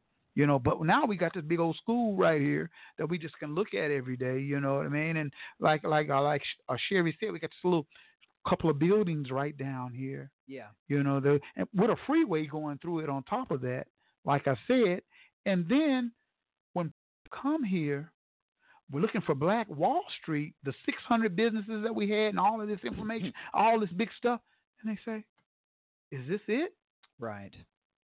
Tulsa covered up a lot of stuff, man. Yeah. That's one of the biggest hidden secrets, and Tulsa didn't want to be embarrassed behind it, so they Still doesn't want to be. still don't want to. And they were. That's why they had it suppressed. I mean, had it up under the ranks. You Right. know, Tulsa Right. did that, and so it brought about some separation, some a lot of uh, uh, racism still taking place. That that newspaper put out all that information, you know, and all about that. And they first they was calling it a riot for years. Yeah. Yeah. It was just a riot right. as though black people were just fighting back and we were just gun gun toe to toe. But that didn't take place. It was a massacre. They bombed Black Wall Street. They shot and killed so many people and destroyed so much economic development. You know, because blacks had fine china, pianos, chandeliers hanging in their homes and stuff. And it was thriving. It was such a thriving place, but they destroyed that. So now you just got a lot of people, you know, some don't even know the history. It wasn't even taught when I was coming up. You didn't know nothing about Black Sure. Wall Street. Yeah. That was something that that was something that wasn't taught, you know. And so by it not being taught, people didn't know about it. But now it's starting to surface once Yes. again. Now I thought that was a great bill that and it's Senator starting to surface. got passed. Yeah, and it's starting to Yeah. surface, and a lot of questions are being a- asked every day, Mm-hmm. you know, about Black Wall Street and what took place down there on Greenwood. Right. You know, so we need to stop pushing things up under the rug and trying to hide it because it is what it really is. And the truth is going to set us free if we just tell the truth. That's why, like, Black History Month is coming up. And I really don't believe in Black History Month because I think Black history is more than a month. Right. I think it's American history. yeah. It's part of the history. But we just want to pick out certain things of black history, and that's it. And other things we don't want to uh, even deal with, you know. So that's what I'm talking about. We need to get to the point where we start educating our young people, letting them know the truth. Because if you don't let them know the truth and they don't know, they're just going to go on doing what they do on a regular basis. So the city of Tulsa, I think, just from my perspective, needs to be culturally educated about African Americans, Hispanics, and minorities of culture and everything else in which we live. You know, the foods that we eat, the places that we go, the things that we do, and the things that we say. Because a lot of times, man, I can go in South Tulsa, Mayor Bynum, and I can go into a white establishment and be the only African American in there. I'll get eyes and people looking at me as though I'm weird. I'm Why strange. I'm a here? strange, huh? Why are what, you are here? what are you doing in here? Mm. You know, you get that. You know, what is he doing in here? You know, what are you doing in there? You may be, I may be just going in there to grab something to eat, me and a friend. You know, we got all these people looking at us, and when you look at them, they turn their head and stuff like that. Then they turn back. You know, they're talking about you. Hmm. So we need some education to take place because some people, and I think some whites, I'm gonna say it, some whites are conditioned a certain way of life that they I have to understand that the Constitution of America was written and composed without African Americans in mind. Mm. Right. It was written without us in mind. So, and some people will still want to keep it that way. So until we start educating ourselves, you know, the most segregated day of the week is that's Sunday. Mm. It's the most segregated day of the week. Mm. Whites go to their churches, blacks go to their churches. It's segregated. you know, there's no interaction with that, but everybody believe in the same thing. Right. Right. So they say. Yep. So we got to get educated. We got to get knowledgeable. We got to uh, read more, look at more, investigate more, and just just accept the truth. Yes. Because as long as you keep faking and shaking, you need to come over here in your shorts and stuff and take off that suit sometime. I was just I'm across just- the street this I'm just, weekend. tell, I'm just telling you, yeah, right, really, and just come around and just hang no, out. we're at the Hutcherson Y Right, at time. really? Yeah. At, at the Hutcherson Y? Well, Yeah. good. That's a Yeah. good thing for you because we ain't had no mayors over there. You know what I mean? They ain't been coming. Yeah. But those are some of the things that that we need to do. You know, if you're gonna uh, uh, want to know more about African Americans and stuff, you have to engage yourself with Af- African Americans. And we're not Mhm. all bad people. Right. We ain't gonna shoot you. We ain't gonna bite you. Right. You know what I mean? So, you know, you you got to do that, man. Yeah. You know, and that's just the way it is. That's, we have to have the conversation. I I get so upset when I get around other ethnic groups and don't talk about what's real. Mm. You know, we're gonna fake and shake. Oh, how are your children doing today? Oh, are my children doing fine? How are your so and so and so? But we don't talk about the real issues of life. You know, African Americans don't never come over your house. You don't ever come over African Americans' house. You never invite each other over to do anything. But you you work at the workplace. Yeah, everything's fine inside the workplace, and blah blah blah. blah but outside the workplace, there is no relationship amongst the races. Mm. You know, there are no relationships. So we have to learn the relationships. Have open conversation. Teach our kids about what's real. Right. Don't sugarcoat them, you know, because you can put a white kid, a black kid, Asian kid, and a Hispanic kid in the playground. They gonna play together until somebody, some parent, tell them don't play with him. And the next thing you know, he ain't playing with him no. Why you can't play with me no more? Mm-hmm. because they've been taught that. So we have to have an open conversation when it comes to the city, when it comes to African Americans here in North Tulsa or wherever they at in Tulsa to bring about some understanding. You know, some understanding. It, it, it's so sad when we go out on Fridays we can't find no place to go because there's nothing culturally for us to do. And I blame us for that because we don't we as a, a people, we don't open up no late night restaurants, no nightclubs, or nothing like that. You know what I mean? But at the same time, if we were to open up something downtown, we don't have no black businesses down there. Mm. If we do, it's very few. I can, you know, we don't have them. But if you do, you got to be careful. Oh boy, they open up that club right downtown, right next to uh, so and so. Uh, uh we don't want that down here. But they got a million clubs down there already. Hmm. You understand what I'm saying, Mayor? Mayor? Uh, generally, I don't know about the club stuff. Well, I'm just saying. I'm talking about. I'm talking about restaurants and nightlife. Oh yeah, no. Restaurants, nightlife, Yeah. things that get you out. Of, hey, let's. Hey, Sherry, let's go down here to so and so and so. We don't have that. Yeah. So when you don't have a lot of economic development when it comes to things to have fun Right. and uh, restaurants and stuff like that, you're in your house. yeah. So you're doing everything inside the home. You, me and my dad, we even often look for wonder. Well, it's Friday night, it's Saturday night. What is there to do? Sit at home and stay out of Sit at home and stay out of trouble. That's why there's nothing to do. But Huh? see, Yeah, we only have a couple of night spots in, in North mm-hmm. Tulsa. And that's not to say that all night spots are bad. You know, I ain't saying they're bad at all. Mm, because, I mean, people go drink and dance and have fun and then they leave and go home. You, you know what I mean? So, yeah, yeah, yeah, yeah, yeah. So, therefore, like my dad said, urban renewal tore down a whole lot of buildings and a whole lot of spots that we used to have. We don't have them anymore. So, how can we bring about economic development back to North Tulsa, you know, and start looking at it in a way of, of growing? Growing. You know, if if whites are going to come over here, put some over here worth coming to to go over here for, not just gentrification as far as big corporate businesses coming in here and and just taking over. Mm-hmm. For example, we have a quick trip right here, Pine and Peoria. I was told that it's the number three quick trip in QuikTrip, That's great. which is a great thing. Yeah. But we're so quick in our community to run up and spend all our money to all of these places and stuff like that, where the mom and pop stores and little bitty man, he just suffers.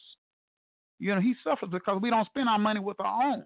We're consumers. We got things going out rather than coming in.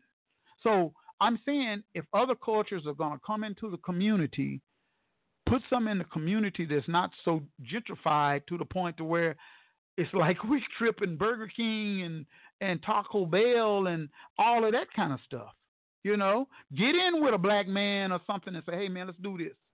You know, let's open up this blah blah blah blah. Or you know, if you're gonna do something and you got money, do something to help. So that's where I go with all of that. I talk about this all the time. We talk about it on the radio all the time. That's why I set up this platform that we're on right now Sure. so that we can tell our stories our way. I got so tired of hearing mainstream media saying this, mainstream media saying that. And this is the only place in North Tulsa like this. This little place that you're in right here, Yeah. which this building was built by Joe Eaton, Hmm. who had the barbershop next door. Civil rights movement started right over there with my dad, you know, and things like that, where black men went to jail. They went to jail, got locked up for not being able to get served at restaurants and things like that. Hmm. So I'm passionate about my community. I'm passionate about asking the questions what can the city do to start looking at some of this and understanding why we're in the conditions that we are?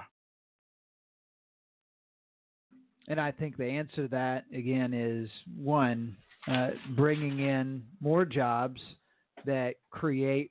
Uh, the more jobs you get in an area, the greater draw from a retail standpoint you get. Two is fostering entrepreneurship and small business, and three is bringing in the capital to fund Well, give me some money. those. Well, give me some money. I need some funding. and, and that's why I need I'm en- money. I'm encouraging. Come on and give people- me. You, you the man. Yeah. Come over and say, look here, y'all. We need to throw some money Bobby Eaton's way over here at the radio station.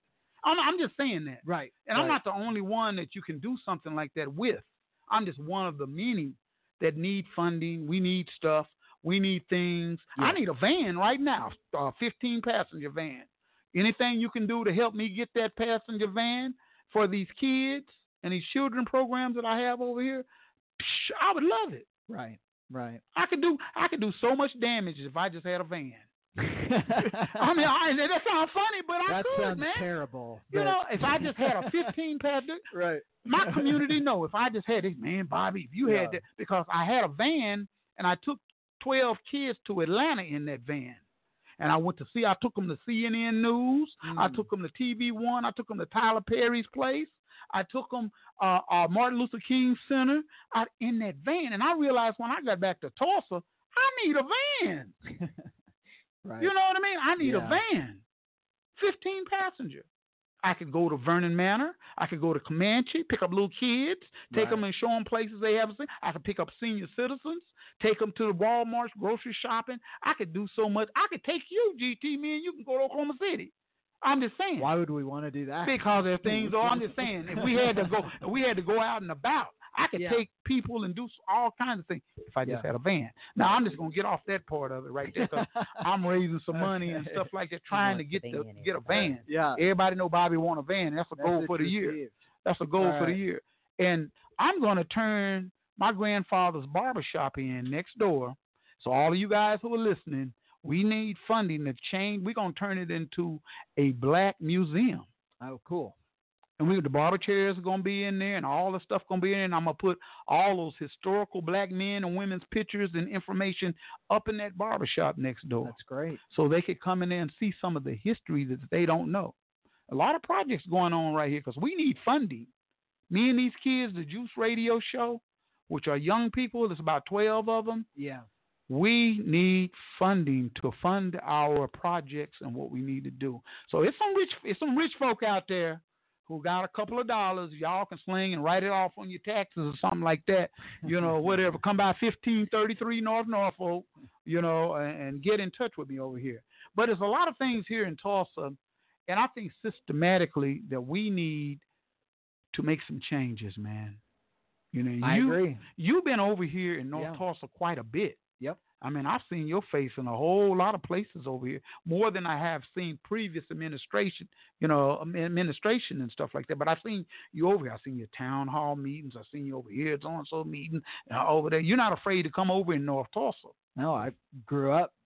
Big part of growing up was in North Tulsa. you know. Yeah. So if you feel passionate about North Tulsa, let's make some changes in North Tulsa as the mayor. Yeah. And as as people like myself and Dean Finley and my dad and everybody else, let's make some changes. and so that's a the, big again back to the very beginning of our conversation. I mean, that's one of the big reasons that I ran for mayor. Yeah. sorry, yeah, and like you you're saying, that's one of the reasons why you ran for mayor. Okay, but right now the people are asking about the chief of police, Uh-huh. and that's That's a hot topic right yeah, there. it's a hot topic. Really? Yeah, teach. oh, you being funny. You're being funny. Yeah, man. yeah, yeah. okay. Because Yeah, you know, uh-huh, um, uh-huh. I think on the news I just heard that you're going to have um, you you've narrowed it down, and the application process is pretty much sound like it's closed. So it sounds like you are leaning more so hiring someone that's already a part of. How does that work? Yeah, so our, our city charter, which is like the constitution for the city government, the Gotcha. voters approved it in 1989, and Mhm. it spells out how you hire somebody for that job. Okay. And and so it, and it's set up where internal applicants can apply, Mm-hmm. and then the mayor has to interview at least four of them. But we had seven really good ones apply. So I'm in the process of interviewing all of them. Uh, that process can take as long as it needs to take. But if at the end of that process, uh, I either feel like we've got the person who's the best person to do this and they're the new chief, or I feel like after going through all this, I don't I don't have confidence that any of these candidates are the right fit, then we could do a, a national search. Okay. But the process, the stage we're at, and the pro, I spent, you know, uh, to my knowledge, no mayor has ever gone and done town hall meetings to hear from citizens what they wanted to see in the chief. But I thought that was really important, and I wanted to have that in my head before I went into these interviews. We're doing the first round of interviews this week, Mhm. and uh, Well, you got it. You had a lot of people. Oh yeah, no, you know. we had a great turnout. Turnout. We did three different town halls in different parts of the city. Had great turnout at all of them. Uh, but we'll do the first round of interviews this week, and then uh, later in the week, you know, I thought there were a lot of people who brought forward this idea, the idea of wanting to, you know, get a, a greater diversity of people at the table for the interviews, uh, and I put my whole team together in the mayor's office with the idea that the more the, the greater diversity of perspectives you have looking at an issue, the better end result you're going to get when you have to make a decision because you don't get those blind spots. And so, uh, what we're talking about right now is what that could look like uh, in the future rounds. You know, in the past, mayors just had the process and got you know maybe one or two people in the room with them and the applicants, and they hired a chief. There, there was no transparency, no public accessibility, and so we're having to develop what I hope will be a better process as we go on this. Uh, but we'll be announcing later in the week what those other further rounds of this interview process could look like. So it sounds like I'm, just going to repeat what you said. It's, Yeah. You have a you have a process in place that you have to follow because it's in the city constitution. Yes. Okay, and that does not inc- doesn't necessarily include input from the community. Uh, well, the the process as it's spelled out in the city charter is just about evaluating internal candidates uh, before, and if you're only supposed to go external if you're you feel like none of those internal candidates is the right fit for the job. So it gives the internal candidates basically a first pass before you do any sort of larger. Who search. has the final But say so? beyond that, the mayor. The mayor. does. You got the final say so. Yeah. Yeah. So. mhm. And that's why, for me, I think I make better decisions when I hear from more people. And that's why I did the town hall meetings last week. That's why we're looking at what these other components of the interview process could look like. Um, uh, there isn't anything spelled out on saying who can be there to evaluate them. Mhm. It's just that historically, no one, I mean, very few people have been involved at all outside of the mayor.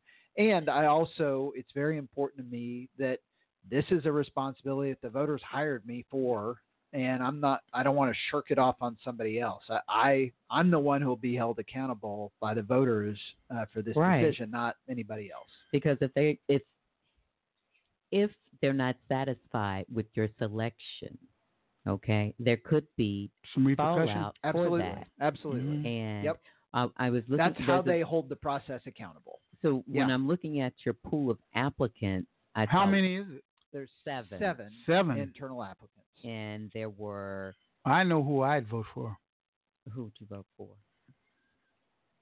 I know who I'd vote for. There was one. There was one woman, um, one Yeah. black applicant, right? Female Yeah, one female from one- here. Yeah, from here. She's on. She's she's a police officer now.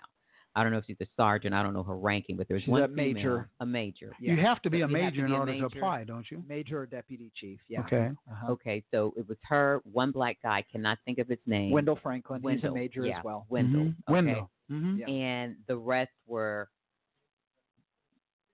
your your your what we look like we have now. Okay. Yeah. So- Yeah. So that pool is kind of shallow when you think about diversity. Very know? shallow. Well, I think from a racial diversity standpoint, there's no argument that it's Yeah. uh, it's not the most diverse group of applicants. But I will say from a from an experience standpoint and from a, a commitment to the things that I think are important, making the city safer, commitment to community policing, Mm-hmm. commitment to making it the best department it can be. There are a number of them that are very strong and have a proven track record on that in that regard. Mm-hmm.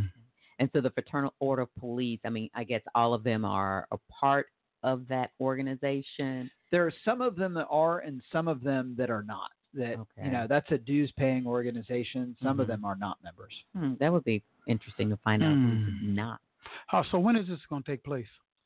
well so i'm again i'm doing the initial round of interviews right now uh, and then we'll do further rounds of interviews we'll narrow it down and do further rounds of interviews um, at the right time The selection. Do a- you know? Is there a selection time or there is not a deadline chief it's not a deadline? Chief Jordan retires at the end of this month, but we can easily put in a rotating group of interim chiefs uh, Mhm. until we have the right fit. So there's not a It's not a more impor- deadline like if, you know February No, 12th no, or nothing. no, yeah. there's no artificial Mhm. deadline on that. Okay. Uh-uh. because I would. Okay, we have you, and this is the mentality of Tulsa. I've Uh-huh. learned we take care of our own. Mm. Okay, what I mean by that, we're going to hire from within first, first and foremost. We're going to take care of the employees that we already have here, and then we'll go out on the outside and look if we can't find anybody On the inside. on the inside. But I, Mhm. you know, it's like one of those things. If we have someone within the organization that we can hire, we'll hire them first. And they may not necessarily be the best, but they're the best in house that we have right now, as opposed to going outside and doing a broader search for people with that have dealt with a really diverse Communities. communities Mhm. that are able that are able to see different things that you know you you growing up on the force being there the entire time looking at something totally different because you when you're in a space a very long time you kind of get used to what you your norm some some some things that aren't necessarily norm in one place may be a red flag in another place you're used to it so when you go outside of your regular pool and hire someone outside of that i'm not necessarily from oklahoma per se but just doing a broad search, Search. to see what you Mhm. get so you're saying you go through that process first and you identify and you hire. And what happens if, you know, people aren't satisfied with that hire or that person decides, you know, we're, I don't necessarily get the second person, or do you, then you go out and do a broad search? Well, a couple of things. First, I mean, if I don't feel confident that the person is the right person, I can go external. And Okay. this isn't the first department head job that I've filled in my time as mayor. Mhm. And in several of them, we did go external. Mhm. Uh, Anna America, um, even though she, I mean she was on the city council, so she knew the dynamics of the city, but she wasn't a, a full-time city employee or a parks department employee. But she's doing a I thought fan- you used to work for the Parks Department. well, like 20 years ago. Yeah. Yeah, but that doesn't count as an internal employee. But she's doing a just fantastic Yeah. job now, getting rec centers reopened and revitalized instead of bulldozing them in the middle of the night. Um, Yeah. uh, but the the flip side of that is, uh, I do think that if you have strong applicants internally, Mm-hmm. then you know oh, yeah. I think there are trade offs on both sides. I'm not saying that there aren't benefits to bringing in outside people because I've done that. Okay. I also think though that if you have strong internal applicants, there are advantages to that too. Right. Knowing Right. who you know, knowing the people within an organization, knowing the the realities of the discussions that, especially the discussions been occurring in Tulsa for the last three years Mm-hmm. a- around uh, police community relations. You know, I, I don't want somebody who decides they need to start studying up on what the Tulsa Race Massacre was in February of 2020. Mm-hmm. Uh, I want somebody who's been involved in the discussions here and understands and knows who you can go to and talk with, so that. As with anything, I mean, there I've heard from a lot of friends who I have tremendous respect for who disagree with me on this. Uh, that like I've told them, like I'm not limiting myself. If I get through this interview process and I feel like we don't have exactly the right person, then we'll go external. But I've also been open and honest throughout it that this is a really strong pool of applicants, and I think it's probably a matter of the fact that the job hasn't been o- one. It's the largest department in the city with 840 employees, and the job hadn't been open in a decade. And so you have a lot of uh, leaders that have grown up in that department who have been waiting for this opportunity and have it now. Mm. You know, I've had I've talked to a few police officers, and um some of them say that they would rather work in North Tulsa than work in South Tulsa. Hmm. I've heard that before, and because there's less going on over here than it is going on out there. Hmm. Have you heard that before? Uh, mm, I haven't heard. I haven't had discussions with. Usually, when I have discussions with officers on where they would prefer to be based on patrol, it has to do with maybe where they live or where they grew up Mm-hmm. or people that they know. But I haven't heard like one part of town versus another. Yeah, you know, statistics show there's more crime going on out south than it is going on over here in north Mm. and out east. East Tulsa is pretty rough too. Mm. So uh, you know, but we always get North Tulsa, most crime. Everything's happening in North Tulsa, Mm. you know, and we always get a bad rap. And I'm trying to make people aware that it's not that bad over here. Right. Right. hmm It's not, you know, like people portray it to be. Yeah. I had one lady one time come in here and I was doing an interview on her company, her and uh, another. It was two Caucasian ladies and a black lady. She came over here and she says, "How long is the show?" I said, "Well, it's a two-hour show." You know. She says, "Okay, all right, two hours. Uh, by the time the sun goes down, I want to be leaving." Hmm. because somebody told her that she may get robbed, she may get hit across the head, or something of that nature over here. And I said, How are you gonna leave in the middle of the show and the show, show is supposed to be by you and your company? Right. You know, but she was ready to get out of here when the sun go down Mm. because that's the myth Yeah. and that's the stuff, the kind of stuff that people create about us over here in North Tulsa. You, you gotta lock your doors. The sun go down. You gotta lock your doors up. Don't go outside. You know, don't go to go. Don't go get no gas until in the morning. You know, so we we need to just get all of that kind of uh, thinking out, and I believe a lot of whites believe that as well. Because I've talked, don't go north. When people move here from out of town, don't go north. Right. Well, they're actually if Yeah. they're brand new and out of town. Yeah, they're brand act- new. And they're um using a realtor or someone. They're automatically directed other places. Oh, they never come over here. unless you unless you know someone. Mhm. You know that kind of thing. But Bobby, you have callers waiting to be heard. Do you have any No. callers? You don't have any callers? No, callers. I ain't got no callers right now. Ain't nobody. Well, let me see here. Let me try this right here. Maybe I've uh spoke to them already. I'll give it a shot. Nine one eight nine four six. You on the Bob Eaton Show? Have I spoken with you before? Uh, not today. All right, I'm talking to you right now. Come on with it. Oh, how you guys doing? Doing fine. Mayor Bynum, Well, excuse me, excuse me. All right, here we go. you cut his mic off? No, that was me making some feedback and noise. You know, we tell our stories our way. Okay, go ahead. Uh, I just I, I heard I heard um some of the conversation between you and the mayor and about the uh, by the way, this is Negro spiritual. Yeah, I know. Twenty one okay. One twenty one. Yeah, okay. I just making sure everybody who in the room knows who I'm who they're speaking with. Um I'm looking Yeah, at your so- T-suit on the wall over here. yeah, yeah. I'm in the community. You're here, man. Uh, I appreciate you um, coming to our only black radio station for community out north and and doing this talk.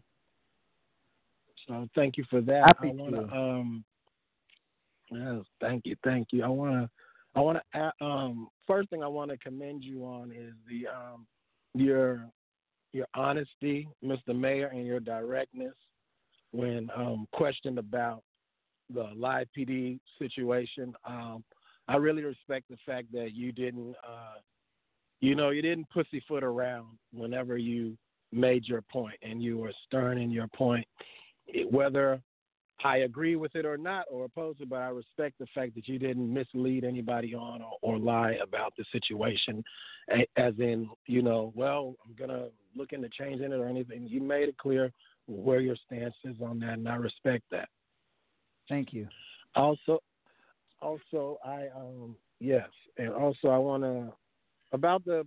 I, I I think I, I saw you taking notes when I spoke my mind, as well as several others at the uh, Town Hall when taking notes on the police chief and who that is to be, and whether it should be an internal or external uh, person. And I'm glad you gave more clarity during this interview of that process and of what the city charter, the Constitution for Tulsa, how that is read and how it has, you know, how what guidelines you have to follow per that charter. So that really gave me a lot of clarity, and I'm sure it gave a lot more other people listening clarity because we don't know that process and how, if the citizens are to, you know, assist you in, you know, where they can actually fit. So you got to know the process to know where you can you can actually fit in that. And so I appreciate you clearing that up. Thank you. No, I agree. So what is your The- question? but my question oh, is, cool with him just telling Oh. me the good things that I've been doing, if that's all right. Yeah. I'm cool with that. Yeah, okay. All right. He people need to hear some good shit. Yeah, okay. All So. My my question, my question is is if this is a question, I think it's more like a statement, but I guess the question would be, um, going through this this first round of interviews, and I don't know how many rounds you end up, you know, deciding to do. My, I guess my my statement, my my hope, my charge to you, my prayer would be that somebody who is innovative in their thinking, who is open to new ideas, who is the this community of North Tulsa, the people, we have a a well earned distrust for the, the police department. Yep. And and that is something I personally personally have been attempting to change in as far as finding ways for us to work together to to build trust, to bring trust building exercises and activities to for um, the citizens and the police department to work together. And so I've been doing that as much as I have the power and the financing and all those things to do. And so it's been on a, a, a very limited scale, but with the support of an innovative police chief, I, I know we can do more, and I know we can actually start to work together and work with the community agencies that I see we can put in place to assist with crime prevention, to assist with policing and building that trust. It's not something that you snap your fingers and it's going to be made new and better overnight. Whether we have a brand new police chief that is external or internal, there's still that trust has to be built. And so we need somebody who's innovative to try different things and different ways of working with community organizations and and security organizations in the community and neighborhood watch programs to have a buffer for safety to build that trust. Well, Baxter, I totally agree with you. I mean, I think that a, a key, and whoever is the next chief, is that they have to uh, be willing to look at best practices all around the country, and really at this point with policing, you're talking about all around the world from a policing practices standpoint, and not be defensive about the the work that's already being done in the department. I mean, I think whether you're in business uh, or in government, or even for us in our own personal lives, there are always going to be ways that we can improve, and it, that shouldn't be a, a point of embarrassment uh, to say that. It should be an acknowledgement that if you want to be the best you have to be constantly improving and constantly finding new ways of doing things and delivering service to the citizens better than you did yesterday. And that requires a chief who's open to new ideas. So uh, I completely agree with everything you just said. Well, thank you very much. So during your interview process, I just wanted to reiterate that because I spoke on it before. You mentioned it in the four um, objectives or initiatives you wanted to see from the incoming uh, candidates. And I just wanted for you when you go in that round of questioning or interviewing that you you you, you know you place that up there at somewhere at the very top. Absolutely. So thank you very much. Thank you. All right. Thank you, Baxter.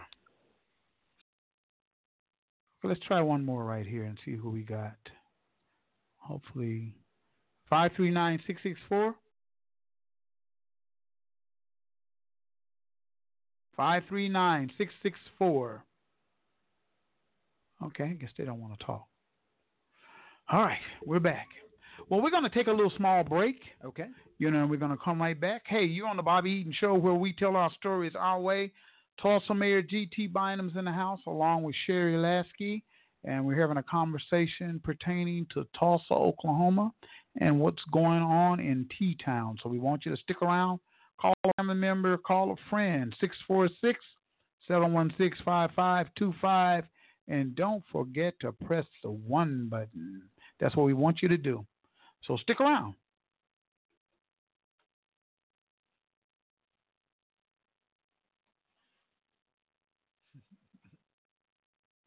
Searching for ways to grow your business? Or perhaps you would like to invest in Tulsa's African American community? The Black Wall Street Chamber of Commerce is a great place to start. The Chamber was created to serve and increase the visibility of needs in our community. It is an umbrella organization for local businesses, the Tulsa Juneteenth Festival, BWS Black Women in Business, and the Grassroots Economic Development Fund known as BWS The Power Group. For more information about the Black Wall Street Chamber of Commerce or to donate to the Power Group, visit bwschamber.com.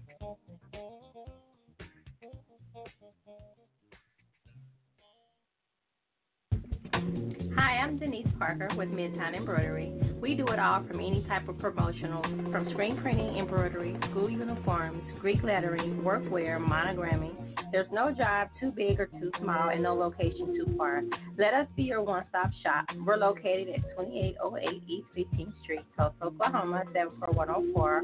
Our phone number is 918-982-3254. Our email address is denise.tulsamidtown at gmail.com. Thank you.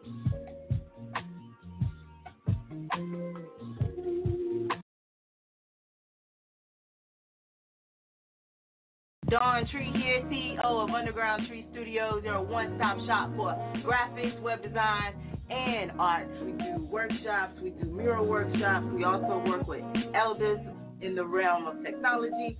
And if you're looking for a logo, a business card, or a website, we have you there. You can find us online at www.utreep.com. That's the letter U, T R E E P.com. So if you're interested in any of these services, feel free to visit Underground Tree Studios online at utreep.com. Peace.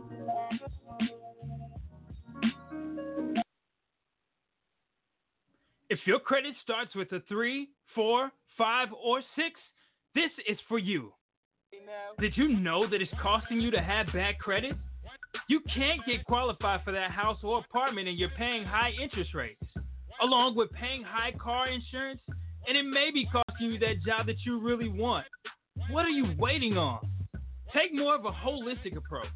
Pick up the phone and call the Credit Shero at 832 642 1554 or text CAMP to 76626. With 13 amazing services, we restore and repair generations to come. Once again, call the Credit Shero at 832 642 1554 or text CAMP to 76626. If you know better, you do better. Only the Credit Shero can help you to save the day.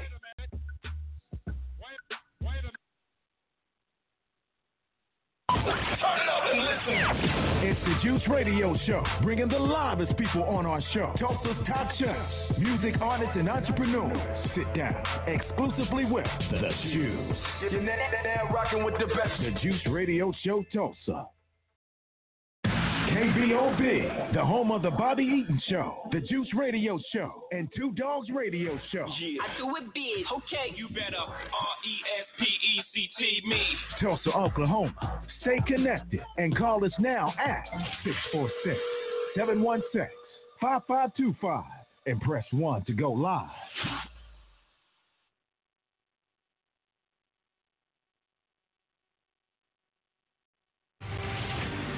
Our platform to promote today's leaders while inspiring tomorrow's. And we super serve our local community while helping you serve the world.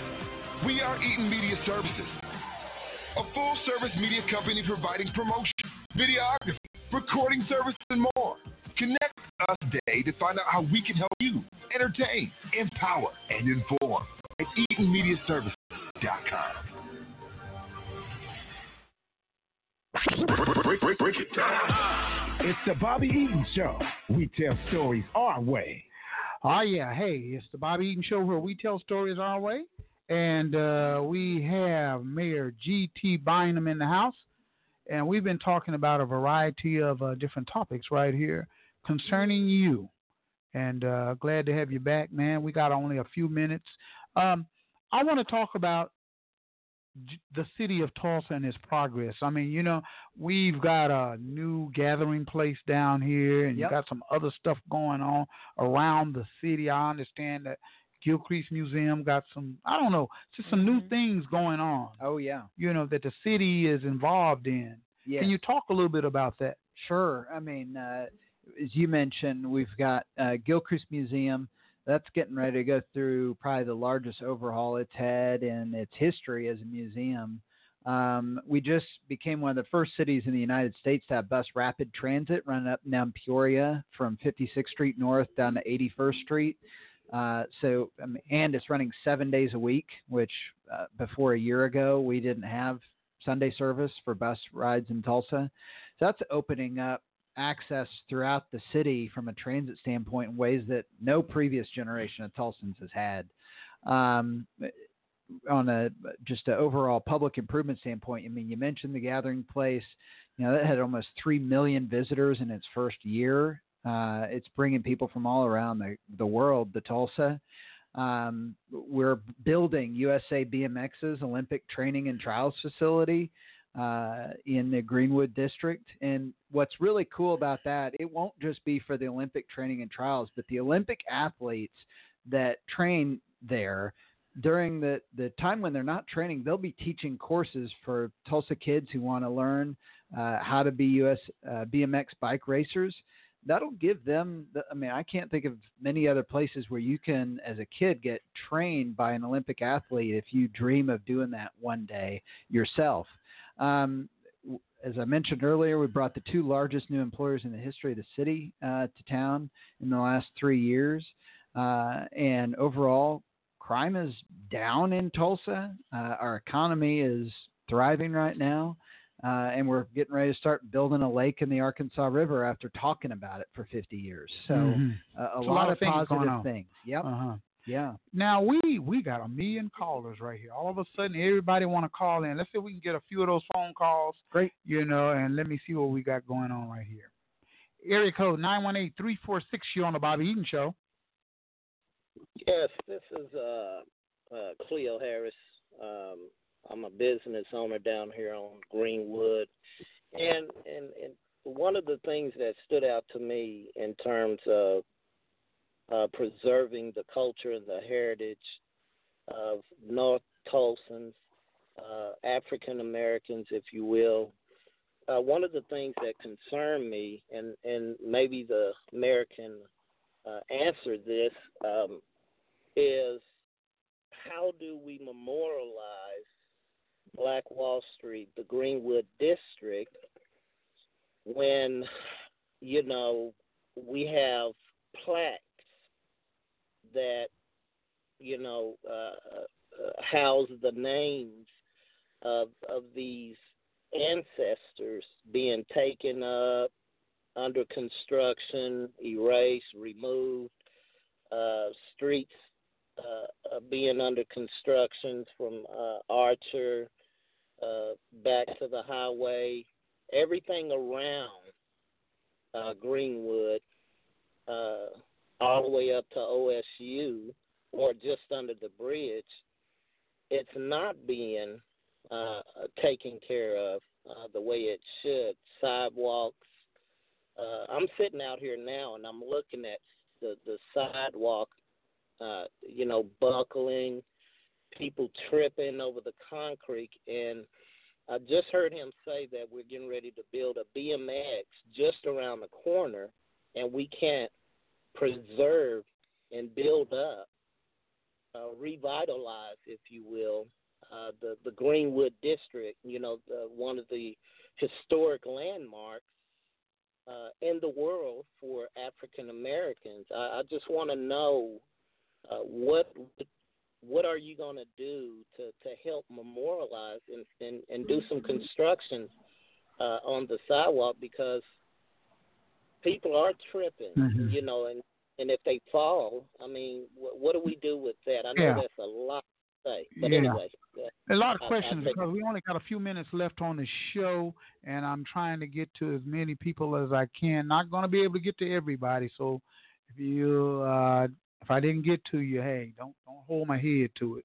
You know, it's a, a bunch of people want to talk, but how do we address that, Mayor? So I, I think a couple of thoughts hearing what you had to say. Uh, one, um, if you see sidewalks that are buckling or are dangerous for people to use, uh, please call 311 and report it. Uh, that's the best way that our crews are notified to get out and fix it. If you see areas that are overgrown with weeds or uh, need to be cleaned up, please call 311. That's how we know to fix it. From a, uh commemoration uh, of Black Wall Street, looking ahead, that we included uh, in uh, the Vision Tulsa program that voters just passed in November, uh, funding to really revitalize the Greenwood Cultural Center.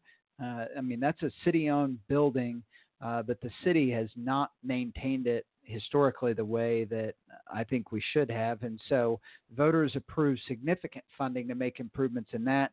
And then there's a community dialogue going on around uh, what donated money would be used uh, to build an, a, a, a center adjacent to that building that uh, could commemorate it, as well as building a, a walk through uh, historic Greenwood that people could go on to see the different historic sites there. Okay. All right, let's try this one. It's going to be the last one, I believe. Let's see who we got here. Area code 918-954. You on the Bobby Eaton Show. Hello. Hello. Hello, uh, Mr. Eden? Yes. Yes, um, my name is Alexander Agbonze. Um, I've been on your show before with um Mr. Baxter, Richard Baxter. Yes. Yes, sir. Um, and I'm so glad. Um, what is, what is you your know, What is your question? Um, my question is for the mayor. My question is actually for the mayor. I've been trying to get hold of the mayor for like a week now. Um, I contacted his office on January the eighth. Um, um, you know, um, I'll try to get hold of him through an email. I've not received no email Now, back. I'll right call here. his He's right office. here. You can ask him right now. Excuse- Okay, Mr. Right. Mayor. I, Mr. Mayor. Yes. Yes, sir. My name is Alexander Agbonze, and I yeah, have a very. I- was. What is your question? Yes, sir. My What is your question, question? is my que- my question is in regards, you know, we're talking about investigation, and you're talking about um trying to investigate um you know um mass graves or whatever. But I have a I have a I have an issue going on, you know, in my life. I was charged. I was charged, and um I spent 22 months of my life in jail for a crime that I did not commit. And my question that I have for you, Mr. Mayor, is um, can we investigate, you know, CF, can we investigate CF 2006, 2016, 6304? It's a rape charge from 2016 that I was charged with right. that I okay, did not commit. Here's what I'd like for you to do. I'd like for you to just email the mayor uh, your question because I think I have, I have. I've emailed the mayor, but nobody Okay. seems. The, ma- the mayor don't want to talk to me. He don't want. He does not want to return my email. Or He All don't want to return my call. Okay. We're gonna. Uh, I've been to his. I've been to his office. I've tried to get hold of Call- the mayor to try to. Look here, I'm to give you a number to call. 832 Okay, please. 443 9499. Again, that number is 832 443 9499. Call that number when we get off the show, and I can direct you where you need to go. But meanwhile, I want everybody to um, uh, keep listening to the Bobby Eaton Show where we tell our stories our way. Thank you, Mayor Bynum, for taking time out of your busy schedule to come Thank over here to North. Tulsa. Thank You you. know, and, Appreciate it. and us talking about these issues. All right? Thank you very okay. much. Well, Sherry, hey, we had a, a lot of informative show of a lot of information, and uh, I want you guys to keep in mind that the shows are recorded. All you got to do is Google the Bobby Eaton Show, and you can listen to this show for those who didn't get a chance to listen to it. Ain't that right, Sherry? That's right. That's right. Keep in mind that uh, coming up a week from today, MLK Day, Martin Luther King Center. So we want you guys to go to that. And hey, and by the way, while you're down there on Greenwood, stop by the all new Black Wall Street Liquid Lounge, which is next door to Lefty. Oh yeah. Yeah, y'all go in there God. and check it out. It's beautiful, and uh, there are things going on in there. My brother and his uh, business partner have opened it up, Mhm. and coffee, cakes, all kinds of stuff. Nice uh, environment to be at, and to kind of like hang out. That's the all new Black Wall Street Liquid Lounge Okay. on Greenwood. All right. Okay. Well, until the next time, we want you to uh, have a good time and uh, take care, and we want you to stay black. Okay.